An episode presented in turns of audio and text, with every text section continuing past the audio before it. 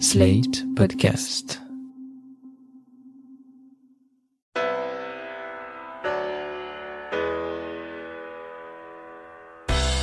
Bonjour et bienvenue dans Le Monde Devant Soi, le podcast d'actu international de Slate.fr. Je suis Christophe Caron et je suis en compagnie de Jean-Marie Colombani, directeur de la publication de Slate. Salut Jean-Marie. Salut Christophe. Et d'Alain Frachon, éditorialiste au Monde et spécialiste des questions internationales. Salut Alain. Bonjour Christophe. There are scenes of panic and pandemonium at Kabul airport today as desperate people pour onto the runway trying to flee the country. La prise de Kaboul par les talibans en Afghanistan. Ils se mettent en scène sur la tribune du Sénat à Kaboul, tout un symbole. Un retour qui surprend tant par sa rapidité que par sa facilité. En quatre mois, ils ont reconquis le pays. Qui aurait imaginé que les talibans reprennent le contrôle de l'Afghanistan si vite après le retrait des États-Unis? Il y avait des signaux plus ou moins faibles depuis quelques semaines, mais la rapidité avec laquelle le mouvement fondamentaliste a fait tomber Kaboul en a surpris plus d'un, à commencer visiblement par Washington. Le 11 août, un représentant de la défense américaine s'appuyait sur des informations du renseignement pour expliquer à Reuters que les islamistes pourraient isoler Kaboul sous 30 jours, puis en prendre le contrôle sous 90. Bilan, 4 jours seulement après cette déclaration, les talibans s'emparaient du palais présidentiel en direct sur Al Jazeera. Depuis, tous veulent fuir la terreur, les Occidentaux, évacués par leurs gouvernements respectifs, et les Afghans, prêts à tout pour partir, comme on a pu le voir sur ces images déchirantes d'habitants accrochés au train d'atterrissage d'un avion en train de décoller. Quant au président Ashraf Ghani, il a quitté le pays comme un voleur, dit le New York Times. Bonjour Marc Ecker, vous êtes directeur de la recherche et de la valorisation à l'IFRI et co-auteur avec Eddie Tenenbaum de la guerre de 20 ans, djihadisme et contre-terrorisme au XXIe siècle chez Robert Laffont. Est-ce que vous aussi avez été surpris par la rapidité avec laquelle Kaboul est tombé aux mains de talibans Bonjour et merci de votre invitation. Oui, moi aussi j'ai été surpris de la rapidité. On savait que l'État afghan était très faible, que les talibans étaient plutôt sur une dynamique positive et se renforçaient, mais on n'imaginait pas que cela irait si vite et que les différentes capitales provinciales et surtout euh, la capitale du pays, Kaboul, tomberaient de cette manière-là aussi vite et sans résistance. Un certain nombre de, personnalités afghanes s'étaient exprimées publiquement, et y compris euh, certaines étaient venues à Paris, je pense au, fils du commandant Massoud, et avaient assuré que euh, dans la capitale, la population ferait preuve d'une résistance acharnée et ne laisserait pas les talibans rentrer de la sorte jusqu'au palais présidentiel. Donc oui, ça a été, j'allais dire, une demi-surprise stratégique. Alain? Ce qui a été une surprise, c'est l'effondrement de l'armée afghane. Alors, de, de deux choses l'une, où les États-Unis euh, savaient que cette armée afghane, 300 000 hommes dans les chiffres officiels, face à 55 ou 70 000 combattants talibans, où les Américains savaient que cette armée afghane, pour laquelle ils ont dépensé des milliards et des milliards de dollars, n'était pas capable de se battre, et ils l'ont tue, et cela n'a fait qu'accroître leur volonté de quitter l'Afghanistan, où ils ne le savaient pas, et alors, c'est un problème pour le renseignement américain, qu'il s'agisse du Pentagone ou de la CIA. Or, c'est intéressant de voir les raisons de cet effondrement de l'armée afghane dès l'instant où, à partir de juillet, je crois la mi-juillet, il n'y avait plus d'opération aérienne américaine pour l'aider à combattre. Alors qu'est-ce qui s'est passé? Eh bien, ils ont pris, comme le disait Marc tout à l'heure, ils ont pris toutes les capitales provinciales, ils ont fermé toutes les frontières, sans aucune résistance. Il y a eu très peu de combats parce que l'armée soit s'est enfuie, et notamment beaucoup de militaires, lorsqu'ils étaient postés dans cette région, ont fui en Iran, soit a négocié en déposant les armes, à négocier pour avoir euh, la vie sauve, ou encore parce que, si vous voulez, là, nous avons, nous, des lignes de fracture, une manière de regarder les choses très rationnelle, c'est-à-dire qu'il y a d'un côté les talibans et de l'autre l'armée. Or, c'est plus compliqué entre des personnalités talibanes et des personnalités militaires afghanes. Il y a des liens, il y a des liens tribaux, il y a des liens de famille, et on négocie. Et donc, il y a eu la plupart du temps soit une fuite, soit une négociation entre les talibans et les militaires pour que ceux-ci déposent les armes et qu'il n'y ait pas de combat. Voilà euh, ce que disent certains experts, et la plupart des experts, je veux dire, même américains, reconnaissent cela. et pour dire que oui, s'ils avaient prévu qu'ils savaient bien que l'armée ne tiendrait pas très longtemps, mais la plupart du temps à Washington, et le président Biden lui-même disait 15 à 18 mois au moins.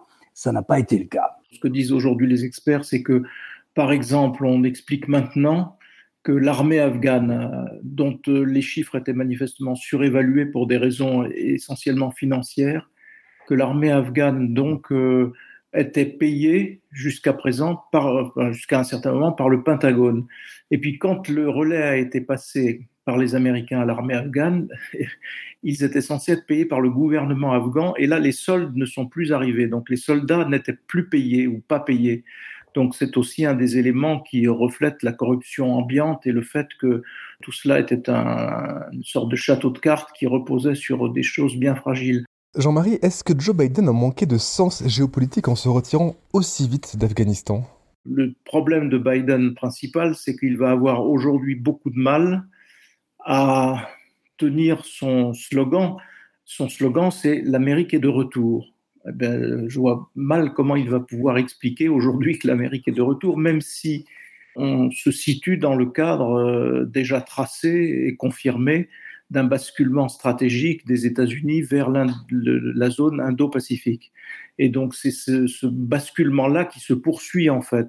Il y a peut-être eu, c'est là, c'est une question qu'il faut poser peut-être aux dirigeants américains, il y a peut-être eu une part de dissimulation aussi parce que l'accord qui est appliqué par Joe Biden date de janvier ou février 2020 il a été signé par euh, le précédent gouvernement, celui de Donald Trump, avec les talibans.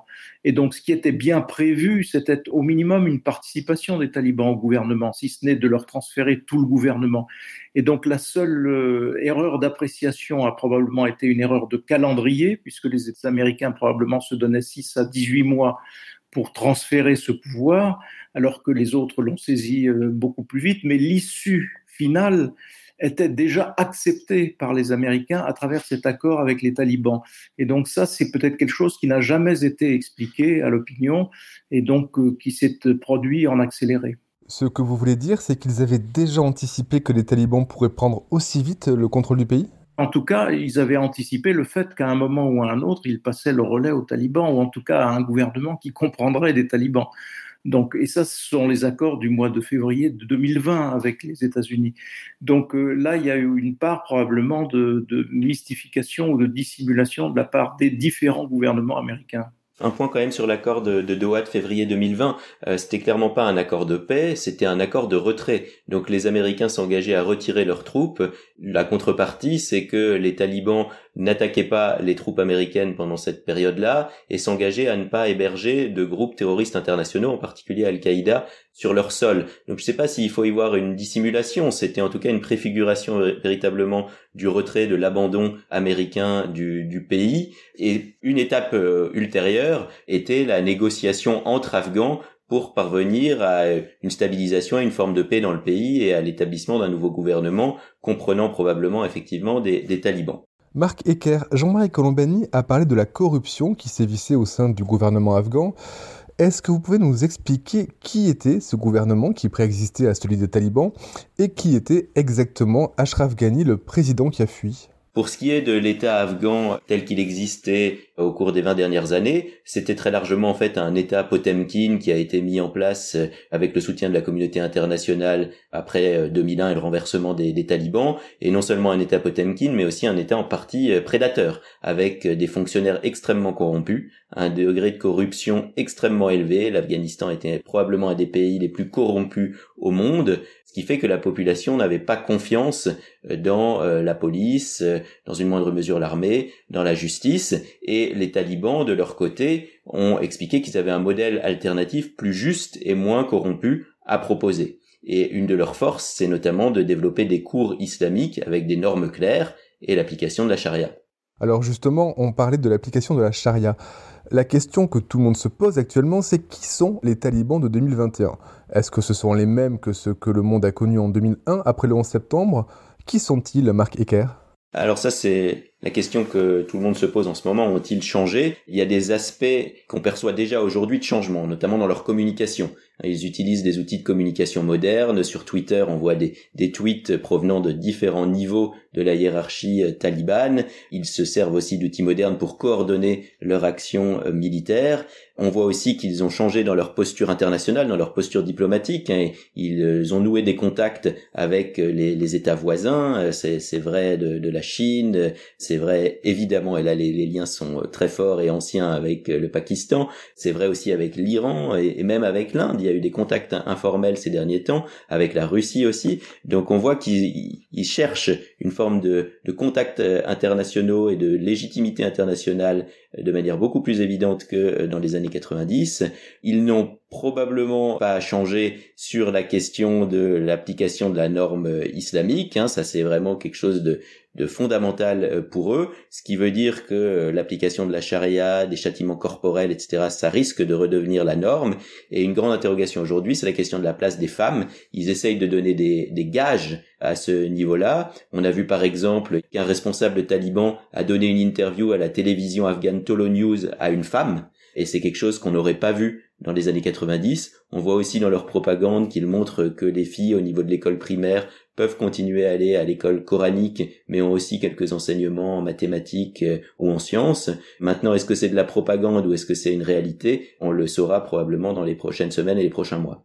Alors ces talibans hein, veulent établir des relations diplomatiques avec euh, les pays voisins et avec tout un tas de, de pays. Ma question c'est est-ce qu'ils ont des soutiens à l'international?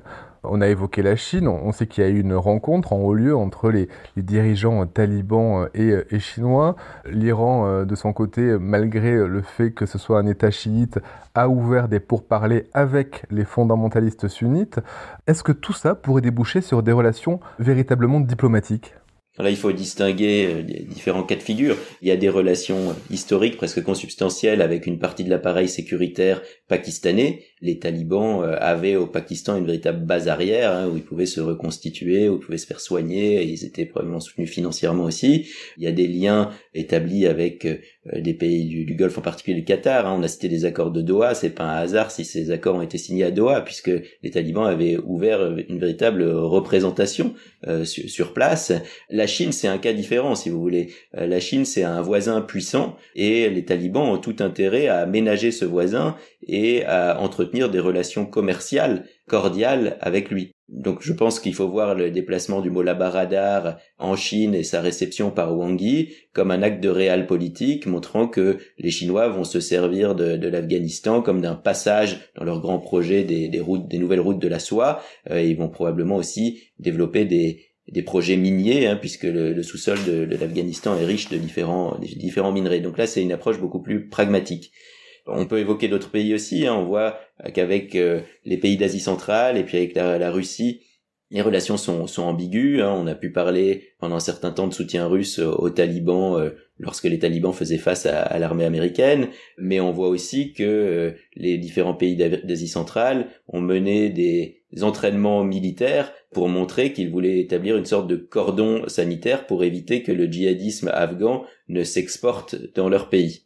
Donc voilà un peu pour le, panorama. Peut-être un dernier mot quand même sur l'Inde. L'Inde, euh, certains think tanks indiens se sont montrés extrêmement inquiets, expliquant que le terrorisme allait reprendre de plus belle en Asie du Sud, que des groupes du Cachemire pourraient avoir un sanctuaire en Afghanistan, et au niveau de certains think tanks, il y a vraiment un signe égal qui est mis entre les talibans et le Pakistan. Aujourd'hui, le gouvernement indien, en tout cas, va se montrer sans doute aussi euh, plus euh, pragmatique, nouant des liens avec les talibans pour avoir au moins un canal d'échange et de discussion. Les Indiens ne voulant absolument pas se retrouver dans la situation de 1999. À l'époque, un avion avait été euh, détourné, un avion indien s'était posé à Kandahar et la diplomatie indienne ne savait véritablement pas comment prendre contact avec les talibans. Alain, selon vous, comment les talibans sont perçus par le reste du monde musulman? Un point qui reste, à mon avis, un point clé dans les relations que les pays tiers peuvent entretenir avec l'Afghanistan, c'est la question de la sécurité. Après tout, euh, le monde est intervenu, enfin le monde occidental au moins, est intervenu en Afghanistan pendant l'hiver 2001-2002 euh, parce que les talibans hébergeaient Al-Qaïda, parce que les talibans hébergeaient Ben Laden. Il leur avait même donné quasiment tout le ministère de la Défense, avec la logistique que ça peut représenter. C'est parce que les talibans hébergeaient ce groupe terroriste international responsable des attentats de septembre aux États-Unis que l'OTAN, notamment les Américains, mais l'OTAN est intervenue pour chasser les talibans du pouvoir. D'abord pour attraper Ben Laden, ce qu'ils n'ont pas réussi. Hein, il a fui au Pakistan mais démolir sa base en Afghanistan, la base d'Al-Qaïda, et chasser les talibans du pouvoir pour mettre en place à Kaboul un pouvoir qui ne tolérerait pas l'utilisation de l'Afghanistan comme base arrière. Or, aujourd'hui, Al-Qaïda est de retour en Afghanistan, de même que Daesh retour aussi en Afghanistan, et on a vu que Daesh a été tenu pour responsable d'un certain nombre d'attentats qui ont eu lieu ces derniers mois dans ce malheureux pays. Alors que demandent les Chinois, les pays alentours et les autres? Eh bien, ils demandent, comme les Occidentaux, ça fait partie de l'accord d'ailleurs de février 2020, comme le rappelait tout à l'heure Marc Ecker, ils demandent que l'Afghanistan, le pouvoir taliban d'aujourd'hui, ça a été l'objet des négociations qu'il y a eu à Pékin, des deux jours de conversation qu'il y a eu à Pékin entre les talibans et le ministre des Affaires étrangères chinois, pas de réseau terroriste international en Afghanistan sous votre règne, messieurs les talibans.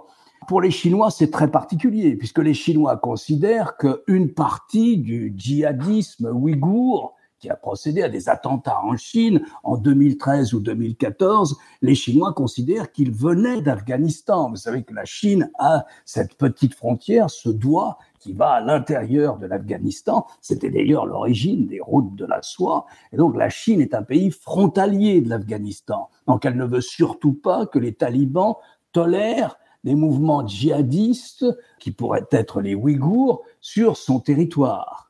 Voilà la situation. Même chose pour les pays d'Asie centrale, disait Marc Ecker. Ils ne veulent pas non plus que les mouvements islamistes d'Asie centrale puissent à nouveau trouver refuge en Afghanistan. C'est probablement aussi le souci de la Russie. Et c'est aussi celui qui figure au cœur des accords de février 2020 qu'il y a eu.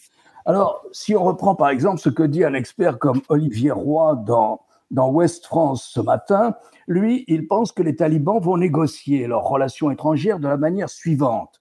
Il n'y aura pas, nous allons régler son compte à Al-Qaïda et à Daesh sur le territoire de l'Afghanistan. Nous vous garantissons que de ce point de vue, il y aura une vraie sécurité, mais les affaires afghanes seront les affaires afghanes.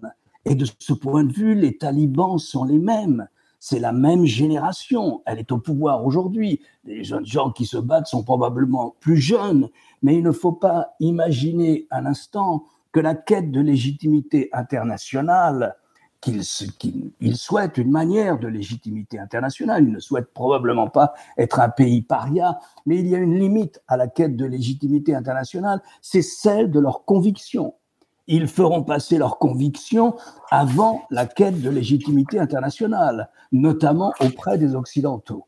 Et donc on peut imaginer que certains pays qui sont pas regardants sur les droits de l'homme, plutôt en l'espèce sur les droits de la femme, entretiendront des relations pacifiées avec l'Afghanistan des talibans dès lors que l'Afghanistan des talibans n'hébergera pas différents mouvements djihadistes. Ça, c'est la version la plus optimiste. La version pessimiste, c'est que les talibans peuvent très bien se laisser déborder, une fois au pouvoir, par euh, plus à gauche, plus à gauche, plus islamiste qu'eux, plus intégriste qu'eux, et que ça finira par mal se passer et qu'il n'y aura pas de normalisation de l'Afghanistan du temps des talibans. Marc Ecker, vous qui êtes un spécialiste du terrorisme international, que pouvez-vous nous dire de l'impact de cette victoire talibane sur le terrorisme, sur Al-Qaïda, sur Daesh, après tout ce que vient de nous expliquer Alain? Sur le territoire afghan même, il faut distinguer clairement les relations entre les talibans et Al-Qaïda d'une part et entre les talibans et Daesh d'autre part. Les talibans et Daesh sont opposés depuis l'apparition de Daesh sur le territoire afghan, c'est-à-dire au tournant de 2015 à peu près. À ce moment-là, Daesh a vraiment été vu comme un concurrent potentiel. Les talibans ont voulu à tout prix éviter un phénomène à la syrienne, où Daesh, ayant le vent en poupe, s'est opposé par les armes à Al-Qaïda et a pris le dessus, du moins temporairement.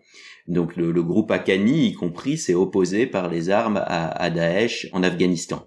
Les relations entre Al-Qaïda et les talibans sont anciennes et Al-Qaïda en fait est resté sur le territoire. Alors la mouvance dite d'Al-Qaïda centrale autour de Ayman al-Zawahiri est très réduite et les relations entre les talibans et cette mouvance est difficile à percevoir. Hein. Il est d'ailleurs probable que euh, Ayman al-Zawahiri soit plutôt dans les zones à la frontière entre le Pakistan et l'Afghanistan, on ne sait pas où exactement. En revanche, ce qu'on sait de manière plus précise, c'est que Al-Qaïda au sous-continent indien, donc une des branches régionales d'Al-Qaïda, est présent euh, dans plusieurs provinces d'Afghanistan. Dans un rapport euh, de juin L'ONU estimait que cette branche était présente dans 15 provinces afghanes et elle s'est probablement étendue avec l'avancée des, talibans. Et là, on a des liens très clairs qui sont apparus, notamment en 2019, il y a eu un raid afghano-américain sur une cache des talibans à Moussakala et l'émir d'Al-Qaïda au sous-continent indien, Asim Oumar, a été tué dans ce raid. Lors de la libération de, prisonniers en 2020 à la suite de l'accord de Doha, la veuve d'Assim Oumar faisait partie des prisonniers euh, libérés. Donc on, a tout un faisceau d'indices montrant que des liens ont été maintenus. Maintenant, il faudra voir si euh, les talibans font preuve de pragmatisme, parce qu'ils ont bien compris que c'est une ligne rouge de la communauté internationale, de différents pays, euh, et pas seulement de pays occidentaux, ce développement et cet hébergement de groupes terroristes internationaux, ou s'ils vont se montrer plus jusqu'au boutiste euh, ou plus fourbe, hébergeant ces groupes-là et essayant de, de cacher éventuellement leurs activités de terrorisme international. Jean-Marie, un mot sur la communauté internationale. Hier soir, lors de son allocution, le président Macron a appelé l'initiative commune des États-Unis, de l'Europe et de la Russie. Alors, selon vous, est-ce que vous avez une idée de ce que pourrait être cette initiative commune et est-ce que ces trois grandes puissances peuvent s'entendre sur ce sujet-là?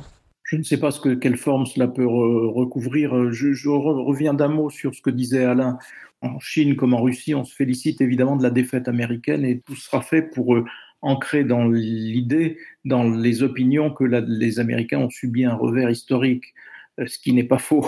Mais en même temps, il y a tout le monde au fond était assez satisfait de l'ordre maintenu par les Américains en Afghanistan, compte tenu des dangers potentiels que recelait cet État en termes de terrorisme international. Et donc, euh, on a à la fois un phénomène où euh, le retrait américain fait que la Chine s'engouffre la première, comme la Russie s'était engouffrée la première dans le au Proche-Orient dans les événements de, Syrie. Donc dès lors que les États-Unis se replient, il y a un vide qui est comblé, mais je ne suis pas sûr que ce soit suffisant pour euh, justement assurer la sécurité dans cette zone qui est appelée à de profonds bouleversements. Quelles peuvent être l'initiative évoquée par euh, Emmanuel Macron? Ça, je ne sais absolument pas parce que ça ne peut être qu'une coordination du renseignement euh, pour se prémunir contre précisément une nouvelle exportation, une nouvelle base d'exportation du terrorisme international. Mais je ne vois pas ce que cela peut recouvrir d'autres. Sinon, euh, peut-être Emmanuel Macron a-t-il quelque chose de précis en tête. Alain, on imagine que toute intervention militaire en Afghanistan semble complètement exclue. Elle me paraît tout à fait exclue, sauf si euh, manifestement se développe ou se reconstitue euh, soit des bases d'Al-Qaïda, on se rend compte que les talibans ont menti, qu'ils n'ont pas changé, qu'ils tiennent à leur relation avec Al-Qaïda par, fidélité, fidélité euh, idéologique, ou les liens qui ont pu être tissés entre Al-Qaïda et les talibans, ou alors euh, une réapparition euh, de Daesh, par exemple. À ce moment-là, vous pouvez imaginer je ne sais pas moi, une opération aérienne limitée, un bombardement, un drone, un missile, mais pas au-delà. Les Américains ne reviendront pas en Afghanistan. Pas au-delà, je ne vois pas, non. Il y a un point que je voulais évoquer, Christophe, qui est euh, en termes d'opinion, l'impact que ces épisodes peuvent avoir. Parce que pour le moment, je pense que l'opinion américaine approuve comme d'autres opinions. D'ailleurs, nous, ça nous renvoie à nos problèmes africains, d'ailleurs, parce que est-ce que l'opinion va longtemps continuer d'accepter l'intervention au Sahel, euh, dont Emmanuel Macron a annoncé la fin, a programmé la fin? Donc, est-ce que l'on ne va pas avoir euh, dans cette région-là des événements comparables qui peuvent entraîner une zone d'instabilité euh, supplémentaire Ça, c'est une question qui nous concerne euh, au premier chef. Mais euh, en termes d'opinion, Joe Biden a expliqué que les États-Unis et leurs alliés n'étaient pas là pour la construction d'un pays, ils étaient là pour régler le problème au fond de Ben Laden et que Ben Laden ayant été éliminé, le but de guerre était atteint. Or, je pense que ce n'est pas ce que l'opinion avait en tête. En tout cas, ce que l'on nous a fait miroiter pendant toutes ces années, c'est quand même une transformation profonde de la société afghane à travers le sort des femmes et des jeunes femmes et des jeunes adolescentes et des jeunes filles. Et donc, euh, je ne sais pas comment l'opinion va se comporter, vous faire pression sur les uns ou sur les autres à mesure que l'on s'apercevra, car on va s'en apercevoir.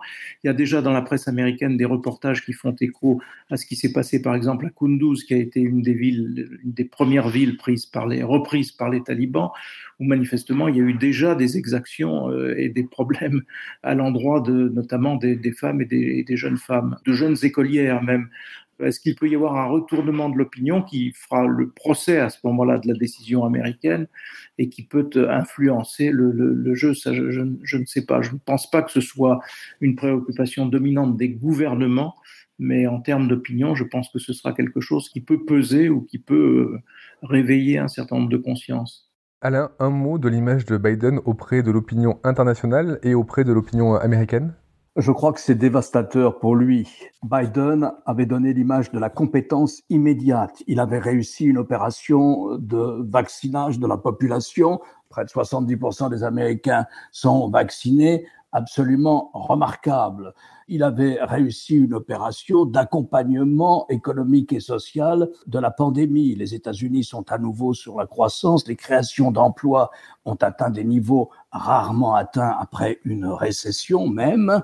Et enfin, il venait de réaliser ce qui une performance politique compte tenu de la scène politique aux États-Unis, il venait de réaliser, d'obtenir une législation commune de renouveau des infrastructures américaines. Certes, c'était beaucoup moins que ce qu'il avait espéré, que son programme initial, mais il pouvait compenser par ailleurs. Donc, euh, il avait jusqu'à présent réalisé un sans faute qui faisait oublier la période Trump et le sentiment de chaos, de guerre civile rhétorique permanente qu'il y avait à l'époque de Trump. On avait un homme véritablement au sommet de l'art politique et qui réussissait tout ce qu'il entreprenait. Là, la débâcle est la sienne et celle de personne d'autre. Le Pentagone ne voulait pas partir. Avec 5000 hommes, la situation était stabilisée. Certes, les talibans euh, contrôlaient une partie du pays. Il y avait sans arrêt des campagnes menées par les talibans à chaque printemps, des campagnes renouvelées. Mais enfin, il n'était pas question que les talibans prennent le pouvoir à Kaboul et les seuls 5000 hommes américains étaient dissuasifs. Cela ne coûtait pas très cher au Pentagone et cela ne coûtait pas très cher non plus en vie humaine en soldats américains puisqu'il y avait peu d'accrochage direct avec les États-Unis. Et donc il y avait un statu quo qui n'était pas satisfaisant pour la stratégie américaine, pour le monde post-américain dans lequel nous entrons. Donc je pense que il était prévu qu'il y ait un départ des États-Unis, un retrait des États-Unis d'Afghanistan. Certes, la manière dont ce retrait a été effectué est très largement due à ce mauvais accord négocié par l'administration Trump en février 2020, en marginalisant le gouvernement de Kaboul, donc on ne voit pas trop pourquoi l'armée ne s'est pas sentie abandonnée elle, elle, elle aussi, puisqu'après tout, on, on, fait une négociation avec son ennemi, les talibans, sans même que le gouvernement afghan y participe ou y soit associé de très près. Et donc, il y avait retrait. Mais la forme que va prendre ce retrait est celle d'une débâcle. Elle est due à Biden. Et vous pouvez aussi imaginer que ces images de ces jeeps avec euh, les combattants euh, barbus, avec la Kalachnikov, etc., vont renouveler l'imagerie djihadiste internationale au Sahel et ailleurs, et vont redonner du cœur à l'ouvrage aux djihadistes du monde entier. Vous pensez bien que ce type d'image-là, ce sont les images dont rêvent les groupes djihadistes dans le monde entier. L'Amérique défait par des combattants euh, avec la Kalachnikov euh, et toute euh, l'imagerie qui accompagne ce type de guérilla islamiste. Biden finira par payer très cher la forme qu'a pris le retrait. Et c'était à lui qu'il appartenait d'avoir un retrait, plus ou moins. Un retrait n'est jamais ordonné, ce n'est jamais le bon moment pour se retirer, mais là, ça a pris la forme d'une véritable débâcle des États-Unis. Et pour finir, Marc Ecker, je reviens justement à cette question que pose Alain Frachon et à ces théâtres d'opération dont a parlé Jean-Marie Colombani, le Sahel par exemple. Quel peut être l'impact de cette victoire talibane sur euh, les théâtres d'opération où se trouve la France actuellement? Cet effet positif sur le moral des combattants djihadistes dans le monde entier a, déjà commencé en fait. On voit sur Twitter en particulier des messages de félicitations qui affluent de différentes régions du monde, de différents groupes djihadistes, avec de manière intéressante quand même une présence particulière des groupes qu'on considère plutôt comme islamo-nationalistes, par exemple Hayat Tahrir al-Sham dans la région d'Idlib en Syrie. Les groupes liés à Daesh pour le moment sont très opposés aux talibans. La manière dont ils perçoivent ces événements, c'est qu'en fait les États-Unis auraient en quelque sorte passé un deal avec les talibans, leur transmettant le pouvoir. Et donc les talibans sont vus comme des traîtres. Du côté d'Al-Qaïda, pour le moment, les réactions sont, sont plus prudentes, mais euh, à coup sûr, hein, ces images de, de, propagande vont renforcer la mouvance djihadiste et vont être vus comme la capacité de ces groupes, avec l'aide de Dieu, euh, comme c'est toujours le cas dans cette mouvance-là, à défaire n'importe quel ennemi, même la première puissance mondiale. On a peut-être perdu le souvenir de la précédente intervention qui avait mal tourné en Afghanistan, l'intervention de l'armée rouge, de l'armée soviétique, qui avait dû se retirer parce qu'ils n'y arrivaient pas et qu'ils étaient totalement englués. Et à l'époque, pour défendre euh, cette intervention, qui était fort critiquée en Occident, Georges Marchais avait employé une expression en disant, vous vous rendez compte, là-bas, il y a encore le droit de cuissage. Et donc les soviétiques intervenaient au fond pour porter la civilisation et la, civilisation moderne. Et donc on a eu, nous aussi, un peu notre séquence euh, identique avec ces 20 ans de guerre qui viennent de, s'achever. Simplement, pour l'Union soviétique, le retrait d'Afghanistan a été au fond une des premières buts témoins, une des premières étapes de leur lent déclin et finalement de leur collapsus final. Et donc tout à l'heure, Alain a évoqué le terme de post-américain, le monde post-américain dans lequel nous entrons. Eh bien, c'est peut-être la première borne vraiment euh, posée de cette entrée dans un monde post-américain. Merci beaucoup Marc Ecker pour vos éclairages et votre analyse. Je rappelle votre livre, coécrit avec Elie Tenenbaum, La guerre de 20 ans, djihadisme et contre-terrorisme au XXIe siècle chez Robert Laffont, livre qui a obtenu le prix du livre géopolitique en 2021. Merci à vous, merci Jean-Marie, merci Alain et à très vite pour un nouvel épisode du Monde devant soi. Au revoir Christophe. Merci Christophe, au revoir. Merci. Retrouvez le Monde devant soi sur slate.fr, votre plateforme de podcast préférée.